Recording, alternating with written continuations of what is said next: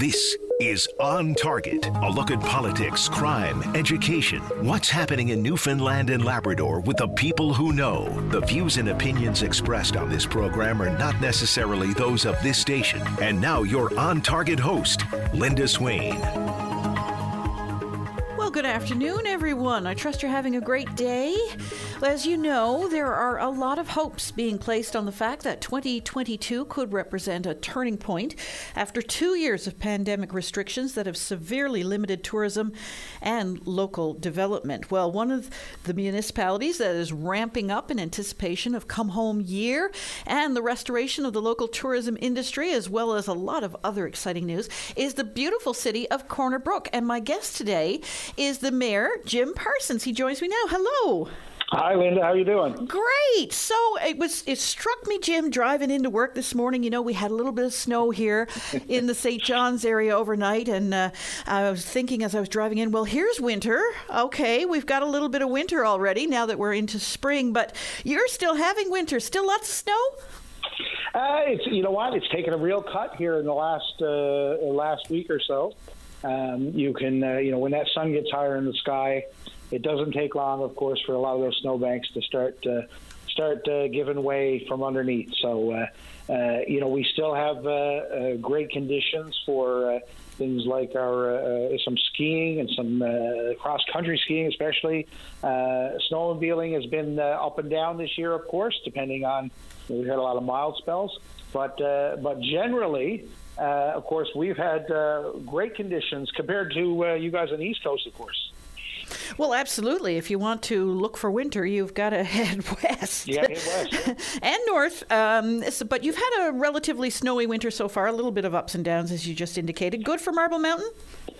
Yeah, listen, Marble is, uh, and I, and I want to throw a, bouquet out to the uh, the folks at uh, Marble and the management crew at Marble this year. Uh, they really did, uh, I guess, give a lot of positive energy uh, and, and created a really good vibe for the resort this year.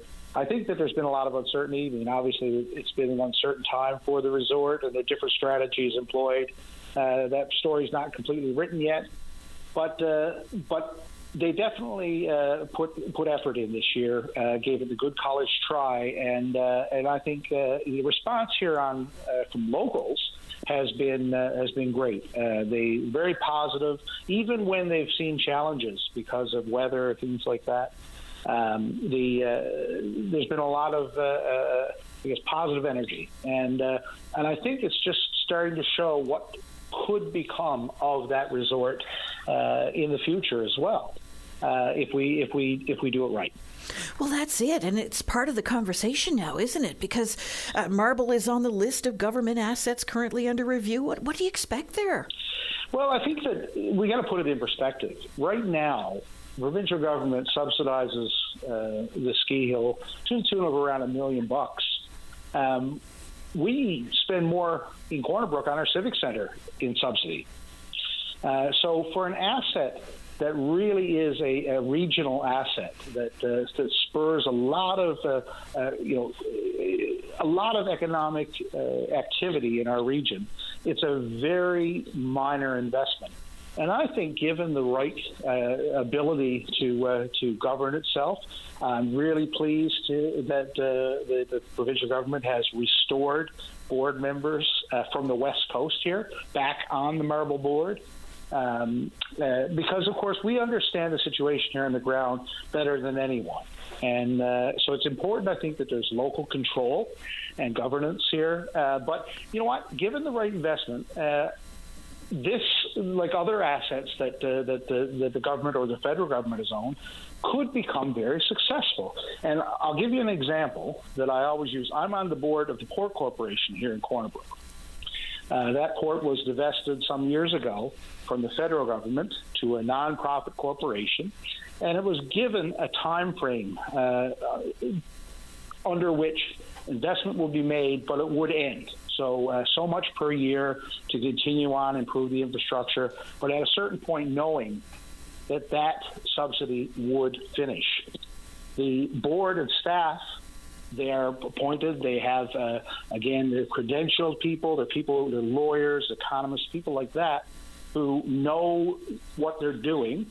And given a given that goal and, and knowing that timeline, we've been able to transform that port into a profitable, sustainable asset for our community and our region. And I think the same could be done with Marble, quite frankly. So uh, I've recommended that option to uh, to government, and I think it is something that uh, would be a, a positive way to go.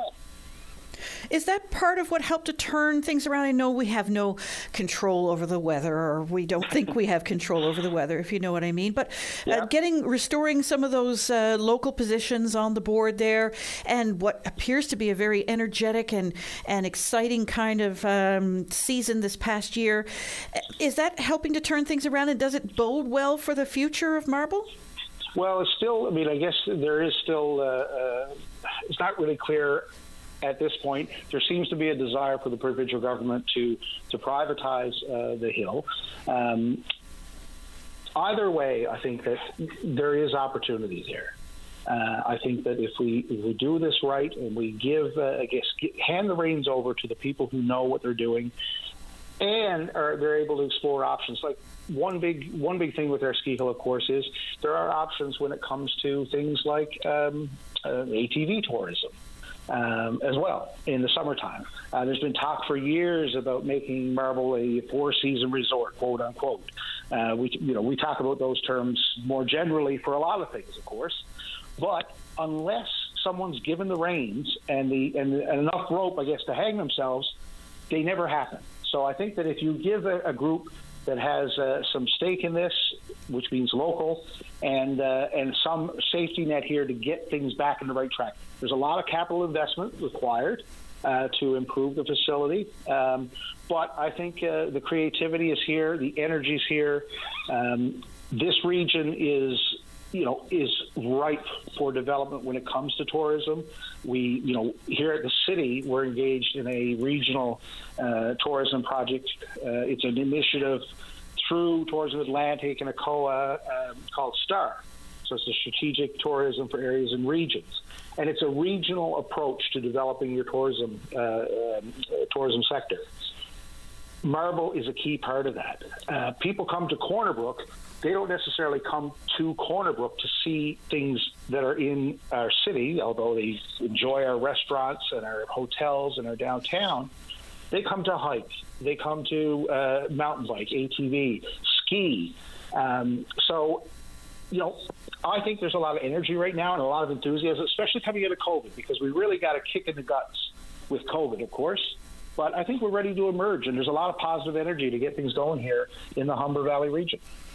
It is amazing, though, as you're as you're outlining it, how we haven't really explored, or it doesn't seem as though we've explored that that four season, those four season possibilities. Because even as you're talking, you're talking about mo- mountain biking, and I'm thinking zip lining, and all of those exciting things that really draw people to to the spectacular beauty that we have in this province, particularly in and around Corner Brook.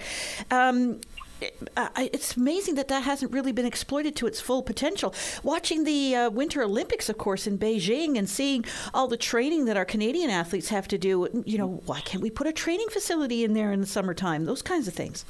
Yeah, no, there's a, you know, we uh, we we hit below our weight, I think, here in uh, the Bay of Islands, Humber Valley region for the assets we have. Um, you know, and Marble's part of that. We've had. Uh, I always tell people, and my vision, and the, the, vision I think a lot of people here in Corner Brook have uh, for for for our region. From a tourism perspective, if you want to go, if you're coming to Newfoundland and you want to do history and culture type tourism, go to St. John's. If you want outdoor adventure, you come to Corner Brook. Um, and you'll go from there. I mean, all the assets we have here on the West Coast right from the southwest in Codroy, right to right up through the Northern Peninsula, Gros Morne. Uh, we're right in the thick of it, and the Bay of Islands, I think, is a jewel as bright as any of those assets, and it's just underdeveloped. Uh, it's underdeveloped right now. We don't have the amenities around the Bay of Islands when it comes to uh, accommodations or restaurants. But here in Corner Brook, we're getting there, and we want to work with our neighbors, and we think that okay, we are another substantial region where people could come and uh, plan their visit around. And uh, I think uh, I think there is enough energy now to really make that happen. It always strikes me, you know, when you're talking to tourists and uh, first-time visitors to the province, and they're talking about the Corner Brook area, and they always, always somehow it comes out of their mouths. I had no idea you had mountains. it is amazing, actually. You're right. Um, uh, mountains are a very important thing. Uh, it really makes the landscape interesting, but it allows for a lot of these activities like we talked about. Mountain biking's no fun without mountains. Um, and uh, they, now there's ATVing or snowmobiling or skiing. Um, and you know, we've got the natural landscape here in spades. We have hundreds of kilometers of woods roads and trails that are available to, to bikers and, and ATV enthusiasts. Um, you know, we have we have endless opportunities to hike and camp and do all those things. But what we have here in Corner Brook is we've got the base camp.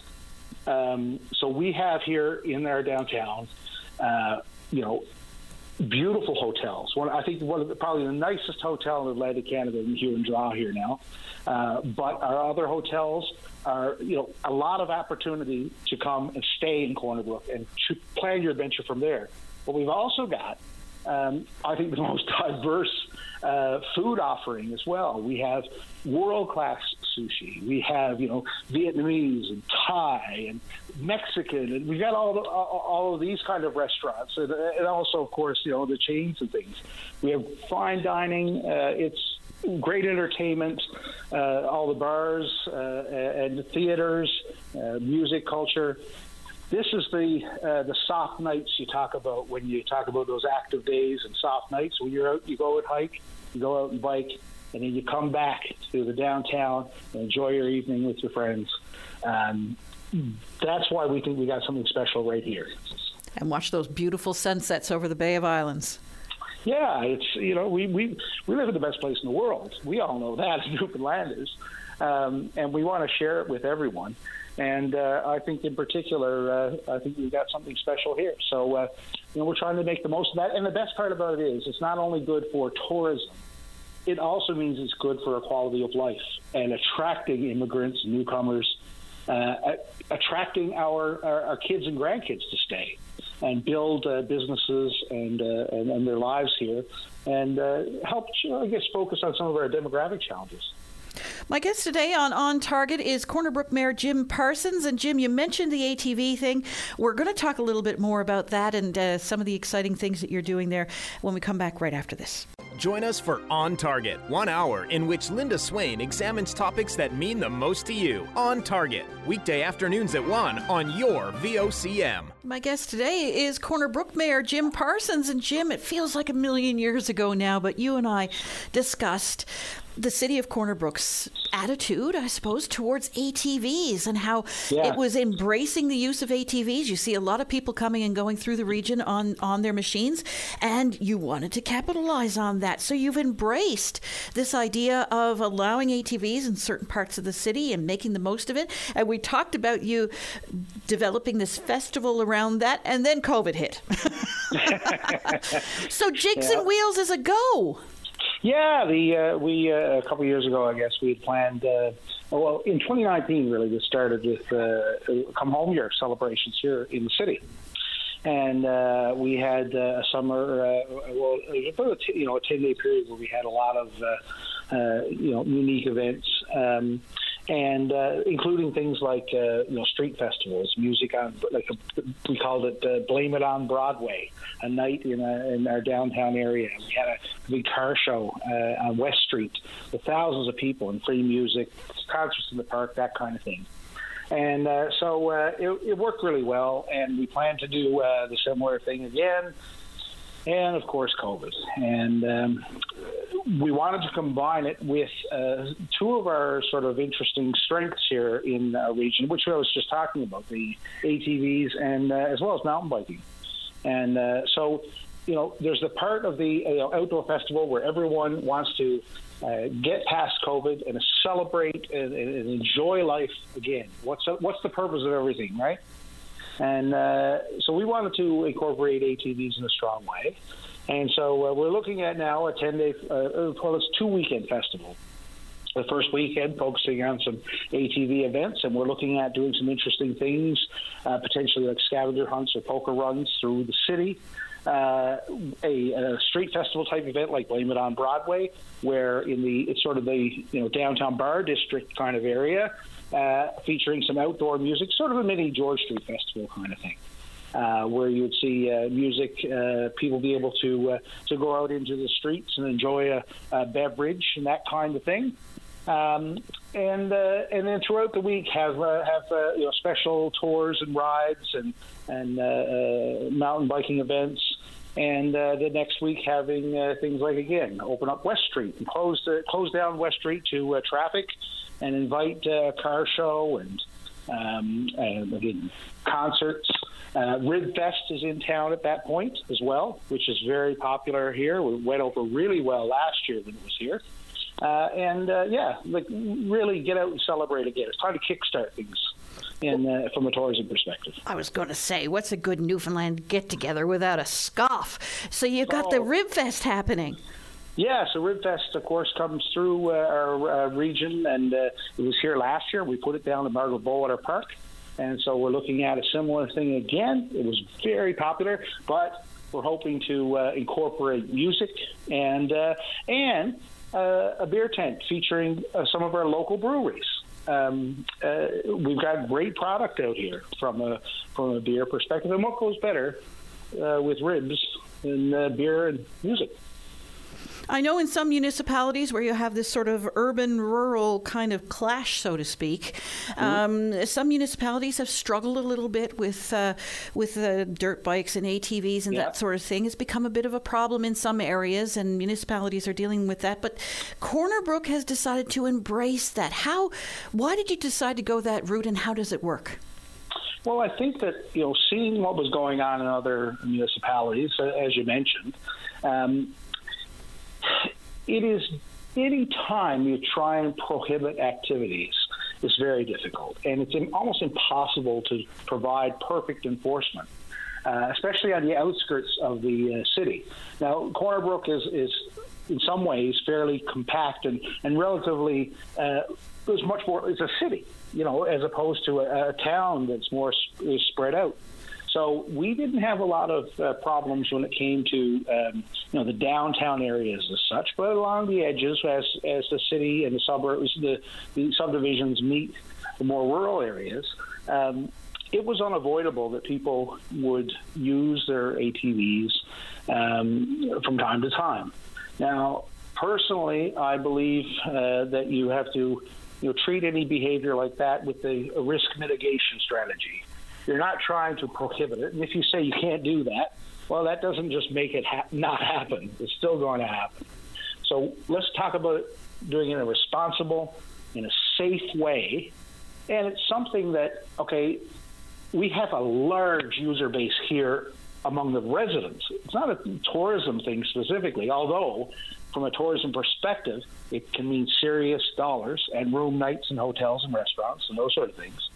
But if you go through a lot of the, our streets and residential areas in Corner Brook, you'll see a lot of people with uh, snowmobiles and ATVs uh, in their backyard. Um, it's a very popular pastime here in Newfoundland, and Corner Brook's no different. And since we enjoy such a beautiful, you know, network of roads and, and trails and outdoor areas just at our doorstep, people uh, people enjoy that. So we wanted to, you know, create first of all create a route, start baby steps we did a route through the downtown so we could get you through the city, which was a problem for a lot of the ATV touring uh, touring groups and, and, and tour operators. And then we've slowly, you know, expanded that a little bit to get so you can get to the hotels and uh, and the downtown area. And then what we did last year, we added uh, the ability to uh, get a permit.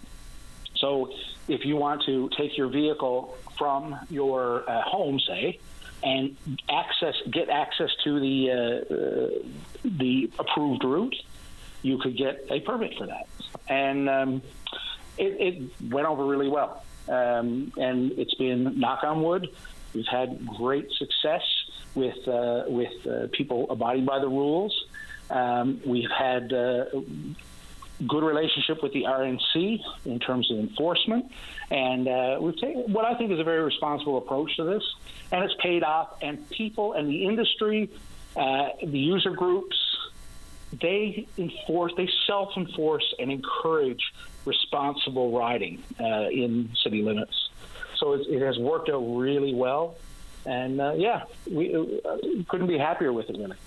I guess it's been hard, though, to really gauge the true full potential of this because a lot of it has occurred during COVID. But it ha- has it proven to be successful? Uh, do you have any good indicators that this could really take off if once you know things return to in quotations normal?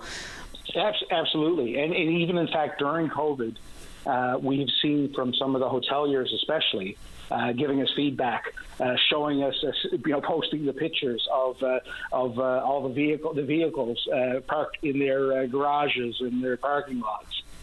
talking about the number of room nights that they're getting, and we're, and we're talking it's significant, like hundreds of room nights in hotels because of this initiative. Um, and it's in some ways, you know, last year was a difficult year for a lot of hotels when it came to things like um, the bus tours. Uh, ATV filled in a bit of the gap. So it's uh, it's something that I think is, is just getting started. Really, uh, it's uh, it's very popular. But uh, what I like seeing is is that the business is responding and taking advantage of it. Um, you know, really, our tourism industry is built on the private sector, not government. We can only do a little bit to put our finger on the scale. It really takes the tour operators and the accommodators and the restaurateurs, the bar owners to make it happen. And uh, um, it's encouraging to see them take advantage. There's been a lot of talk about uh, regionalization lately, and I want to talk to you a little bit about that when we come back after the break. My guest today on On Target is Corner Brook Mayor Jim Parsons. We'll be back right after this. Saturday morning, join us for the Irish Newfoundland Show. Send your request to irishnl at vocm.com or submit them online at vocm.com. And my guest today is the mayor of Corner Brook, Mr. Jim Parsons. And Jim, there's been a lot of talk, of course, lately about regionalization. Um, what has Corner Brook been doing in that regard, and, and what's your approach to that? Well, I think it's a, I mean, it's a really interesting difficult issue, something that's been uh, attempted to be tackled here in the province for, for decades, really. Uh, here in Corner Brook, we're the big brother around here. Um, we're much bigger than any other municipality in the area. Uh, hub of services, of course, a regional health center here. Um, and, uh, you know, we've always uh, explored ways to cooperate with our neighbors if, uh, if there's some benefit to both sides. Uh, so, for example, uh, we provide water to uh, two of our neighboring municipalities. Uh, we take sewer from uh, from another. we have, you know, the regional tourism framework that we had talked about earlier, STAR. That's a regional Bay of Islands type approach. Um, our rec center that we're constructing now, we just started construction on. Massive structure, but it's designed to be part of a regional uh, uh, facility, something that everyone around this area uses. Um, so, you know, we've also explored uh, fire services, for example, uh, and finding ways to uh, work with other municipalities on that. So, you know, there are economies of scale to be had here. Um, if you know where the city has the ability to provide services without expanding uh, its number of employees or other costs, we should be taking advantage of that. I think, and um, we've tried to take advantage of that for the most part. Uh, so it's it is interesting, and, and, and there's some there's a lot of debate uh, in, in the municipal sector about how regionalization should occur. I think generally um, people think that it makes sense for towns and uh, to share services where they can. Um, but uh, it's a very complex, a very difficult issue. And, you know, we, as a bigger municipality, we were concerned at first. We don't want to have any services forced on us that we already provide um, and we, we wouldn't be able to control. Uh, so, um, you know, it's, it is a complicated thing for sure. Well, yeah, and you've just outlined some of the difficulties there. And of course, I suppose if I read between what, the lines of what you're saying there, you don't want those services downloaded on Corner Brook. You want it to be kind of a mutually beneficial thing. Well, I think that you know we are always happy to enter a conversation to share services, um, and you know obviously the city can't do it without compensation, so uh, that wouldn't be responsible for us as, as you know the, as the councillors in the city. But um, I, I just I just want to make sure that the services that uh, that are des- going to be designed to be regional, um, they don't. Uh, we're not forced to take part if we already provide them.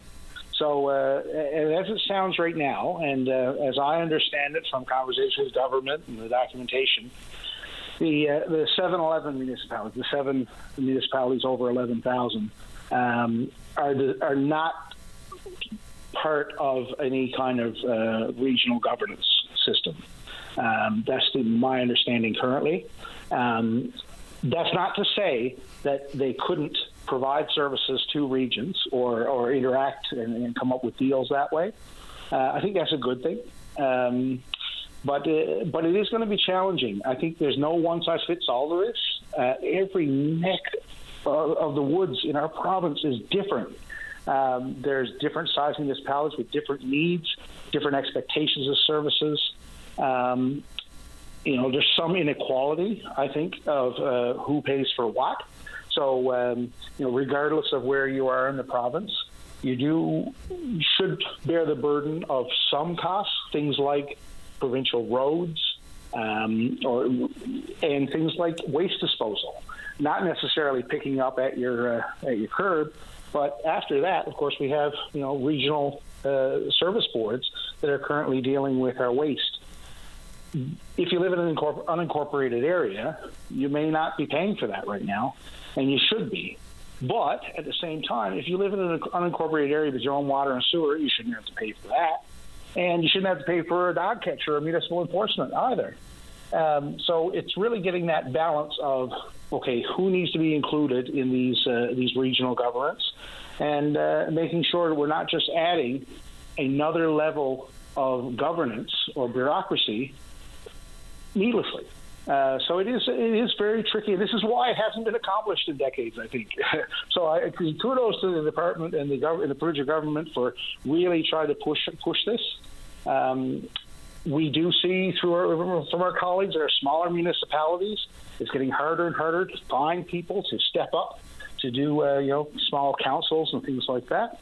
Uh, we're in a bit of a different boat here in the, in the city of Corner Brook, but uh, but there is definitely got to be some change come. Are you satisfied with the amount of information uh, that's out there on what is being proposed and how it might work? Yeah, the uh, there's been a, a number of. I mean, it's been talked about for quite a while. Uh, we did have some more you know, serious consultations. There were uh, there's engagement through MNL and things like that as well. Uh, we've had meetings, uh, our municipality and some of the others in the region. We've had meetings with the minister and uh, and, the, and, the, and the, the, senior management at the province. Um, I get the sense that it's still a very much a work in progress. They're still seeking out, trying to figure out how it could work. They have a basic plan in place. I think that uh, you know the, the devil's in the details on this stuff. Um, so uh, you know, I, I, hope they continue to uh, to focus on it and, and, push it, but it has to be done the right way. As a province, we're really spread out, and um, we have certain regional centers that we concentrate things like our healthcare and education services in. I think we need to continue to do that if we want to. We should people should be able to live wherever they want but it's difficult to provide services all over uh, this province. So we need to really pick our spots. I think we need to encourage people to move toward larger centers like Corner Brook. Um, and that's the way that, as a province, we can make it sustainable. Uh, so that's, you know, that's what I see should be the goal of regionalization, and we need to make sure that that's what we're doing, and not encouraging, I guess, uh, people to uh, to get more services that they don't necessarily want or need at a higher expense, if you know what I mean. Indeed, and I know uh, there's already in place um, in, amongst many municipalities sort of agreements on regional fire and emergency services and that sort of yep. thing. And Corner Brook has, uh, you know, dealt with that over the past. Is that one of the difficulties in your area as well? Because I know there were some issues with Marble Mountain recently, and other things have come up in the past. But uh, how do you expect that to be all sort of figured out and ironed out? well, it was individual deals. Uh, yeah, there was the incident recently where uh, Humber Valley Resort uh, was looking for a, a, a, service agreement with us to provide uh, services to the resort. council turned it down. Um, now, whether that'll come back again, I, I, don't know. I hope it does. I think that I think that we need to explore those opportunities. Uh, we have like the only professional fire department in this in, in this side of the province um, so we have great ability there and, um, and, and capacity, quite frankly, to provide that service uh, without without, I guess, uh, hurting our service delivery here in the city. So where we have those opportunities, we can get a few extra bucks to help us because, of course, we're municipality. We got to have a balanced budget. Um, we should look at those those opportunities, and, and I think we will as uh, as a city uh, going forward seek those out and take advantage where we can fuel costs. It's something every one of us is dealing with right now, and municipalities are, get, are, taking the hit as well. So I wanted to talk to you a little bit more about that when we come back after the break. My guest today on On Target is the mayor of Corner Brook, Jim Parsons. We'll be back right after this. Join Brian Medore weekdays at noon for a comprehensive update on news from every corner on all levels, newsmakers, weather, and more. Join us on your VOCM at noon. My guest today on On Target is the mayor of Corner Brook, Jim Parsons. And Jim, I know the city is considering changes to taxi rates, and that's something the entire province is watching very closely right now in light of the ever changing cost of fuel. What's being considered there? Uh, we've got a request from the uh, the taxi companies in the city to increase their their base uh, the, the, their base rate by two dollars uh, when gas prices, according to the uh, PUB list, go up over a dollar sixty five. Um, and uh, that we have noticed a motion at uh, Monday's meeting on that because it is a bylaw change for us. Uh, so it will be debated, discussed, and debated uh, uh, at the next public meeting. How are the fuel costs affecting city operations and um, you know the local bus service, for instance? Oh, listen, uh, it is a, a constant challenge uh, when you have a lot of facilities and vehicles and all those things. Um, you know, over the last number of years, energy costs uh, we can count on them going up. Um, we've taken steps here at city at our civic center to uh, find efficiencies and uh, and and do improvements. So there have been a number of funding opportunities, capital funding uh, opportunities from particularly from the federal government to do upgrades, and we try to take advantage of those as much as we can. Uh, we have the ability at our civic center, for example, to do uh, to utilize oil and or electricity, uh, uh, depending on how you know which one's more economical. Uh, so uh, it is uh, it is difficult for an organization as big as ours, uh, and it does add to our bottom line for sure. It is also, of course, a in, like this taxi issue. It is a burden on on our citizens here and on, on taxi companies. Um, you know, it's a taxi companies provide a very important service uh, here in our region. People rely on them uh, for their daily business uh, as well. We rely on them for our tourism sector. Um, and as in, I understand in St. John's, there is some you know potential shortage of taxis, or I hear I hear from my friends it's often difficult to get a cab sometimes. Um, I think that's a trend all over the province. So you know, it's a delicate balance here, and uh, I'm sure that uh, we'll come to the right decision. But uh, we have to balance that ability to keep the taxi companies sustainable and viable while making sure that our citizens are, are, are treated fairly and, and can afford to get to their appointments, to work to wherever they need to go. Um, transit here is a, is a, a, again another important service that the city of Corner Brook uh, uh, provides. We provide it through a contractor, so we sometimes don't see the immediate effects. But of course, over the past number of years, uh, our costs to deliver that service have gone up substantially. Uh, uh, so, you know, we've, we've gone over $100,000 difference just since I've been mayor. in terms of our contract to provide those services. So, um, yeah, fuel. Uh, it, we're seeing we're seeing this inflationary effect everywhere, and uh, it's something we have to deal with. And we're dealing with it in a situation where we derive almost all of our operate, operational revenue through property taxes, which is uh, which is something that is not as uh, I guess inflationary sometimes. So it's it's difficult. It is, um, and I was going to ask you about your your own city fleet, for instance. Uh, have you been incorporating in electric vehicles into the fleet to try and reduce those costs? Or actually, it's funny you mentioned that. I just saw in my email uh, there was a, I think it was a tender going out for a hybrid vehicle uh, for one of our uh, inspection vehicles.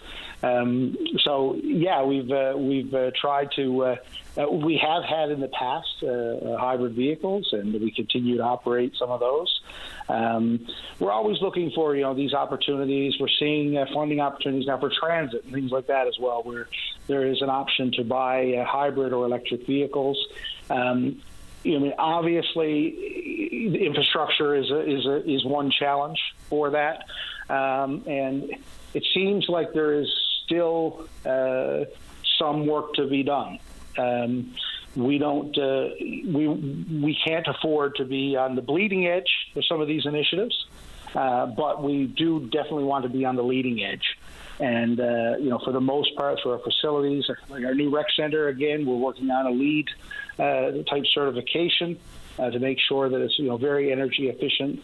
Uh, operating costs are what kill you. Uh, we do a lot of capital investments with the help of our federal and our provincial partners, but the cities and the towns have to operate the facilities and the vehicles, and those costs are the ones that those life cycle costs are uh, are definitely the ones that keep me up at night.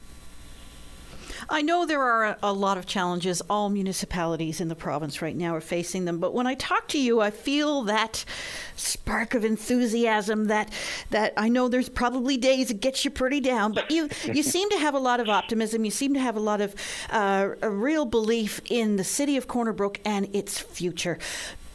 We got less than four minutes left give us a little rundown. What are some of the things happening in Corner Brook right now if, in terms of business, economic development, tourism?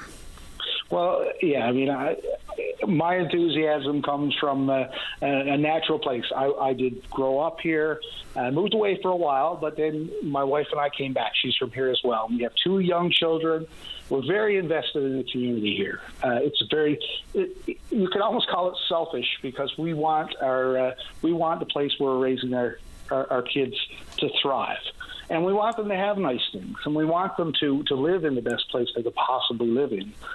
We're seeing, like I said, a great deal of enthusiasm from our tourism sector. It's an area a number of years ago we decided to push on, and we can only do so much, but we you know the city can provide some energy. So you're seeing little things. You're seeing uh, cues like uh, like our little train out here. I don't know if you've been on the street train. Oh, I have friends who were there on the, on the oh my goodness, the pictures.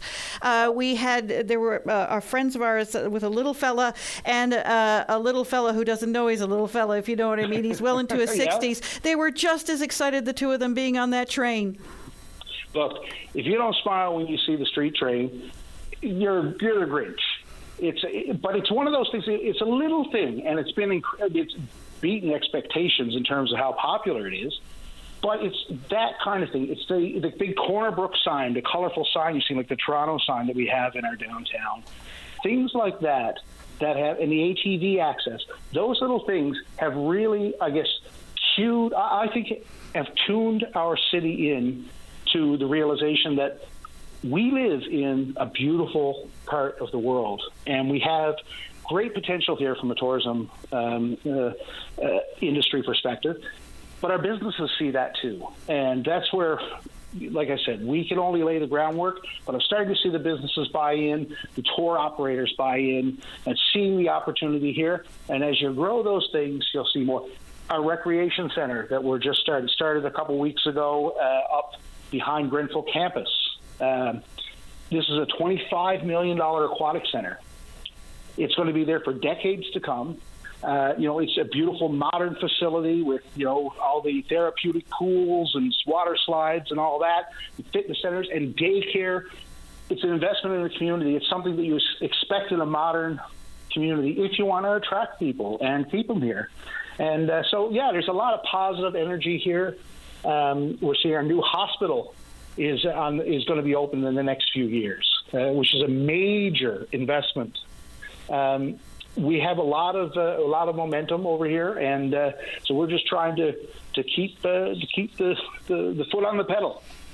Jim, just a few seconds left, but anybody who's listening wants more information on on uh, Corner Brook jigs and reels wheels. Sorry, how can they get that? Uh, you can go to our website, of course, or our social media. Everyone finds us on Facebook these days, it seems, but cornerbrook.com. Uh, we'll be having more information, more specific information about jigs and wheels uh, very soon. But uh, you know what? Any time is a good time to come out and visit, especially uh, especially coming up now as we uh, we go from from our winter out of the what I call the dirty season into our beautiful green summer out here.